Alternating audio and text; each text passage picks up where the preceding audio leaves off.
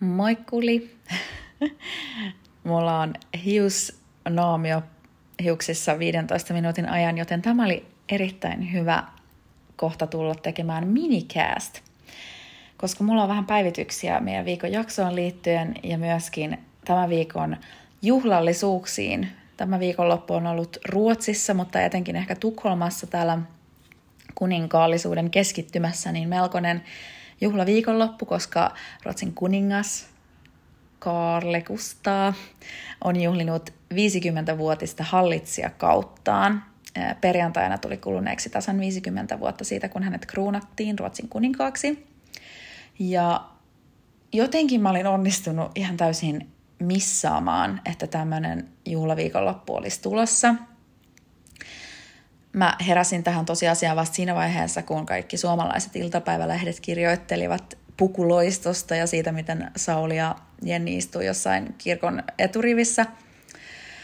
Mutta Marika sen sijaan on ollut kärppänä, koska mä näin, että hän oli ollut heiluttamassa Kallelle ja Silvialle semmoisessa autosaattueessa, kun he kulkivat tuolla keskustassa ja sitten siellä oli kaikennäköistä ilmaiskonserttia, missä esiintyi muun muassa Loreen ja illallisia ja varmasti oli kaupungissa jos jonkinmoista juhlallisuutta.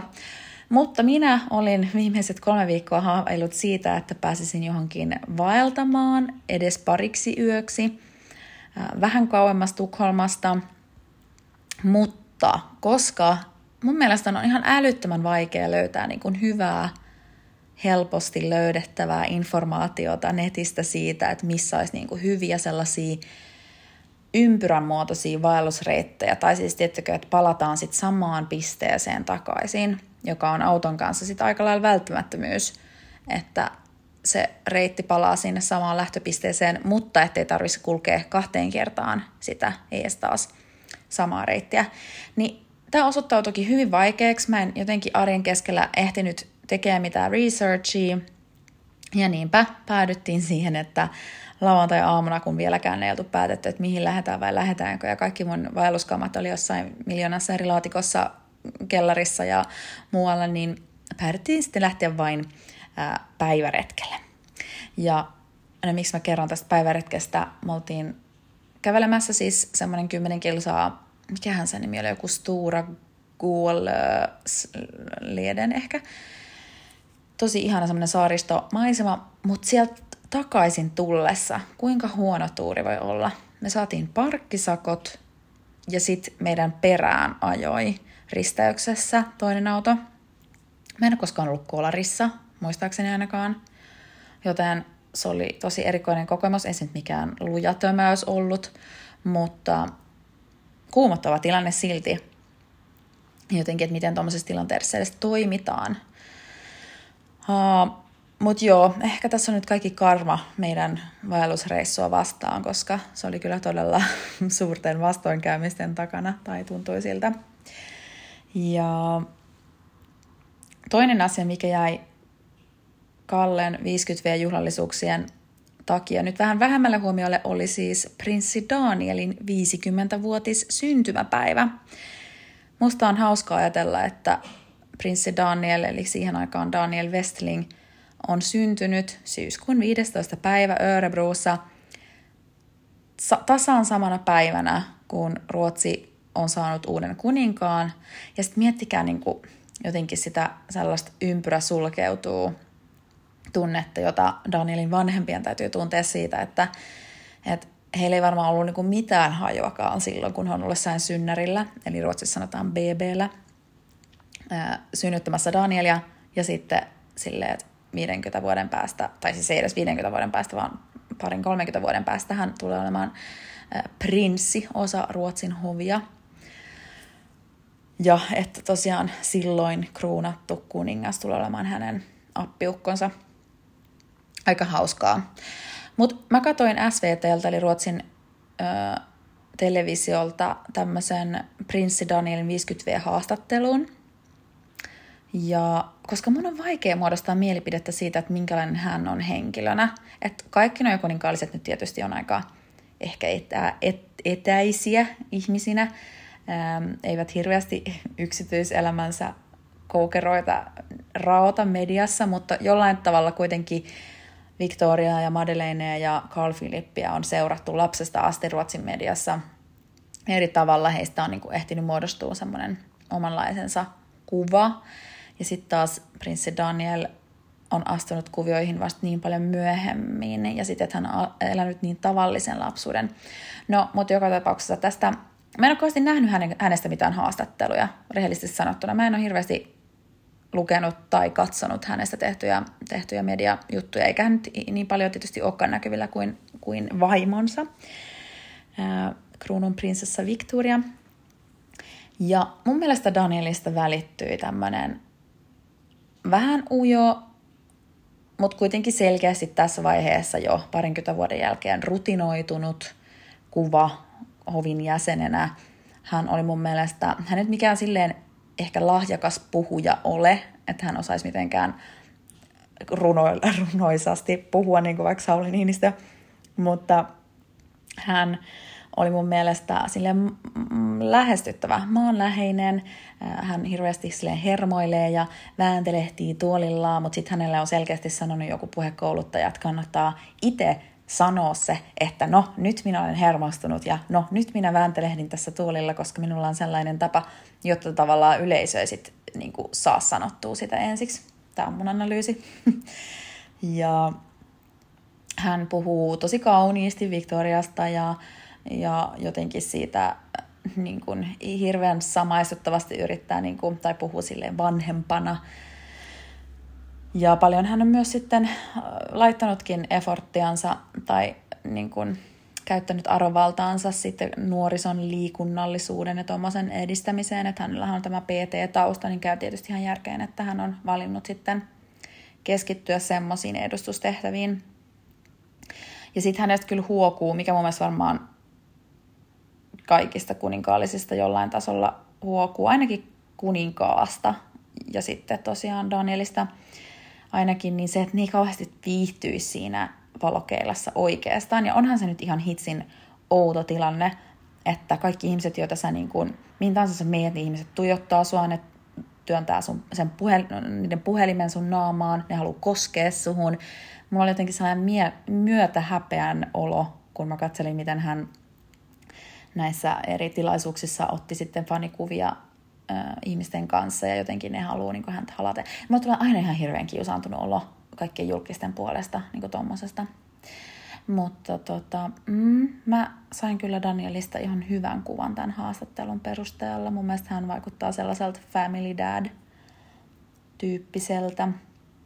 Ja myöskin kommentoi näitä heidän avioliittonsa tilasta velloneita juoruja. Tosi oletettavasti kyllä silleen, että, että olipa ilkeätä ja että, että oli pakko ärähtää, koska, koska eh, oli valheellisia, ilkeellisiä juoruja, jotka meni niin överiksi. Mm. Mutta suosittelen katsomaan, jos kiinnostaa vähänkään tämmöinen vähemmän puhutun Ruotsin hovin jäsenen tota, haastattelu. Ja sitten se toimittaja pisti Danielin kuuntelemaan omia tai katsomaan omia puheitaan tai klippejä vuosien takaa muun muassa, kun he julkaisivat kihlaja, kihlajaisuutisensa – ja siinä oli jotenkin niin silmiinpistävää, kuinka hermostunut hän on. Hän vilkuili koko aika muistiinpanoja ja Daniel itsekin kommentoi, että hän on vähän tällainen stiel-ihmisenä, että hänen omat ystävätkin aina sanoo, että hän käyttäytyy aika jäykästi tämmöisissä julkisissa tilaisuuksissa. Hän ei todellakaan ole kauhean luonteva tai tunne oloaan kotoisaksi.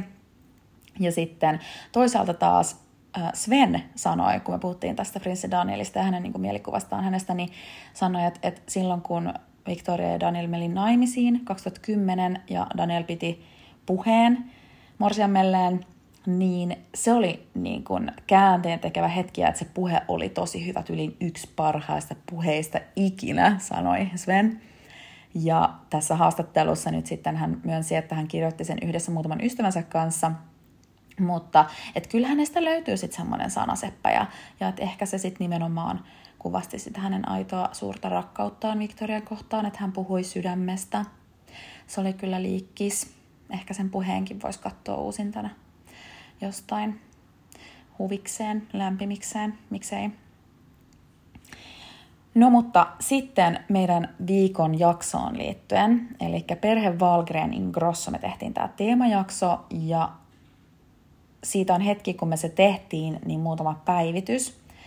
Me puhuttiin siinä siitä, kuinka nämä Pernilla, Bianca ja Benjamin eritoten haippas toisiaan Instagramissa, kun he olivat kaikki ehdolla Ruotsin TV-alan palkintogaalassa Kristallen. Ja kuinkas ollakaan, he voittivat sieltä yhteensä kolme Kristallen palkintoa. Benjamin voitti jo toista vuotta putkeen vuoden TV-persoonallisuus palkinnon siitä ohjelmastaan Benjamins, se ravintola tai siis tämmöinen kokkailuohjelma. Mutta hän myöskin voitti, tai se ohjelma voitti vuoden lifestyle-palkinnon. Ja sitten taas Bianca ei voittanut tämmöistä niinku henkilökohtaista palkintoa. Hän oli ehdolla myöskin vuoden ää, niinku naispuolinen TV-persona, tai mikä tämä on, kvinnliga, mm, jotain TV-personlighet. Mutta hän ei voittanut sitä, mutta hän voitti hänen ohjelmansa Biancas, tämä talk show, tai Bianca voitti vuoden viihdeohjelman palkinnon. Et aika hyvin meni kyllä, ottaen huomioon heidän henkilöbrändeilleen, niin, niin, niin nostetta riittää. Sitten mä oon kattellut, siis torstainahan oli viime torstaina, niin kun tämä meidän jakso tuli ulos, niin oli myös Benjaminin 26V-synttärit. Ja siitä oli paljon heidän kaikkien omissa somekanavissaan materiaalia, kun he olivat viettämässä Benjaminin synttäreitä aamupalalla tämmöisessä hotellissa Tukholman keskustassa kuin Villa Dagmar. Ja siellä he olivat vuokranneet siis jonkun kabinetin, tai en tiedä, olivatko he saaneet sen käyttöön, I don't know. Mutta joka tapauksessa ystäviä ja perhettä oli kutsuttu sinne aamupalalle tai brunssille. Ja sitten Bianca oli ostanut veljelleen lahjaksi kokonaisen tämmöisen fotöljen, siis mikä toi on, nojatuolin. Ja se oli semmoinen järkyttävän kokoinen paketoitu paketti, jonka ne roudas sinne suurieleisesti Benjaminin avattavaksi. Sitten tosiaan heidän isoveli, tämä ehkä vähemmän tunnetumpi Oliver Ingrossa, hän sai vastikään vauvan ihan tässä pari viikkoa sitten, niin tämä vauva, mä en nyt muista mikä sen nimi oli kuollaksenikaan, mutta, mutta se on ihan julkista tietoa, löytyy somesta, niin, niin se oli mukana ja sitten jotenkin kun Bianca on paljon puhunut siitä hänen jotenkin äidin vaistostaan ja kuinka paljon hän haluaisi lapsia ja näin. Hän on puhunut siitä avoimesti omissa kanavissaan, niin sitten ne oli jotenkin ihania mun mielestä ne videot, instastorit siitä, kun Bianca piteli tätä veljen tyttöään. Ja ei kun en mä tiedä, oliko se tyttö. Miksi mä tämmöisen oletuksen tein.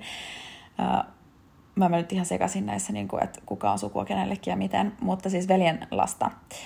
Ja mitä muuta? Niin, sitten, mä en tiedä oliko se liittyykö se tähän Benjaminin synttäriinkin, mutta Benjaminin Grossolla on ollut nyt ekaa kertaa itse asiassa tänä kesänä semmoinen kunnon sommarturnie, eli niin kuin kesä, ää, mikä, miksi sitä sanotaan? Kesäfestari keikkaputki. Mulla on nyt yhtään sanat ole hallussa. Mutta joka tapauksessa mulle tuli vähän yllätyksenä, että se oli vasta tosiaan nyt ekaa kertaa. Mutta sitten mun niinku gut feeling piti paikkaansa, koska tänä kesänä hän on näkynyt enemmän kuin koskaan mediassa nimenomaan musiikista ansio- musiikillisista ansioistaan. Niin sitten käy ihan järkeen, että hän on tosiaan ollut tämmöisellä keikka-tourilla. Ja niin sitten perjantai-iltana oli täällä Tukholman isossa huvipuistossa nimeltä Grönalund, niin oli hänen keikka. Ja Grönalundhan on tunnettu siitä, että siellä on ollut ihan siis maailman tunnetuimpia artisteja ja sitten siellä on tietysti ruotsalaisia artisteja, mutta niillä on niinku tosi hyvä tämmöinen konserttikonsepti, että sinne mennään kattoon ihan vaan niitä konsertteja. Kesäsin niitä on niinku monta kertaa viikossa ja nyt sitten ilmeisesti tälleen syks- syyskuunkin puolella vielä, koska mä olin itse katsomassa siellä torstaina Karolaa. Ja perjantaina sitten mulla ei ollut hajukaan, että siellä on Benjamin Grosso, olisin ehkä mennyt, vaikka toisaalta en kyllä ehkä olisi jaksanut, koska Grönlannissa on se, että se on aika sitten loppujen lopuksi pieni paikka niin keikkavenjynä, että sinne pitää, silloin, silloin kun siellä on jotain tosi isoja artisteja, niin vaikka kuin Sara Larsson, niin sinne pitää mennä siis päivällä joskus kahden aikaa iltapäivällä viimeistään jonottaan. No okei, okay, ehkä vähän lyöttelua, mutta jos haluaa hyvät niin kuin eturivin paikat, niin suurimmat fanit menee sinne siis, olisikohan siellä ollut jo edeltävänä iltanakin porukkaa. Ja kun mä kattelin sitten taas somesta niitä Benjaminin keikan yleisömääriä, niin siellä oli ihan järkyttävästi porukkaa. Mä en voi käsittää, että miten, miten sinne on edes mahtunut. Se oli vaan semmoinen kunnon kirkuva tyttölauma meri siinä lavan edessä. Mutta hitto, että se näytti vetävän hyvin. Mä katsoin siis hänen perheenjäsenensä jäsenensä, jäseniensä ja hänen omasta instastaan sitä keikkaa sitten jälkikäteen, niitä kaikkia klippejä. Ja hänestä on tullut kyllä todella iso artisti, niin kuin mä jaksossa puhuinkin, että hänen uransa on tosi suuressa nousussa. Ja hänen, mun mielestä silleen niin sellaisia mummakuun bängereitä on, mutta mut, mut on sillä sitten kuitenkin. Se on vähän kuin Ruotsin Harry Styles, sanoisin. Ja ihan mieletön lavashow-energia. Hän veti siellä semmoisessa semmoisessa nahkaliivissä, että sillä ei ollut siellä alla paitaa, musta nahkaliivi, ja sitten mustat nahkahousut, leveälahkeiset. Ja se vaan pomppi ja pomppi, ja oli pyrotekniikkaa, ja oli lisää pomppimista, ja sitten se silleen vähän niin kuin catwalk käveli, ja kaikki tytöt alkoi kirkuun, ja se oli mun mielestä todella erittäin viihdyttävän näköistä, ja mä todellakin haluan mennä hänen keikalle tänä syksynä, jos mä vaan jostain löydän löydän keikkakalenterin ja, ja saan ostettua liput, niin I'm convinced. Mun mielestä hän näytti todella lupavalta, lupavalta artistilta. Joo, mitä muuta? Mm, niin. Ehkä siinä oli mun tärkeimmät pointit, mitä mä halusin lisätä tuohon jaksoon. Oli mulla varmaan jotain muutakin, mutta en mä nyt muista. Any case, nyt mun täytyy mennä suihkuun ottaa tää hiusnaamio pois. Moikku!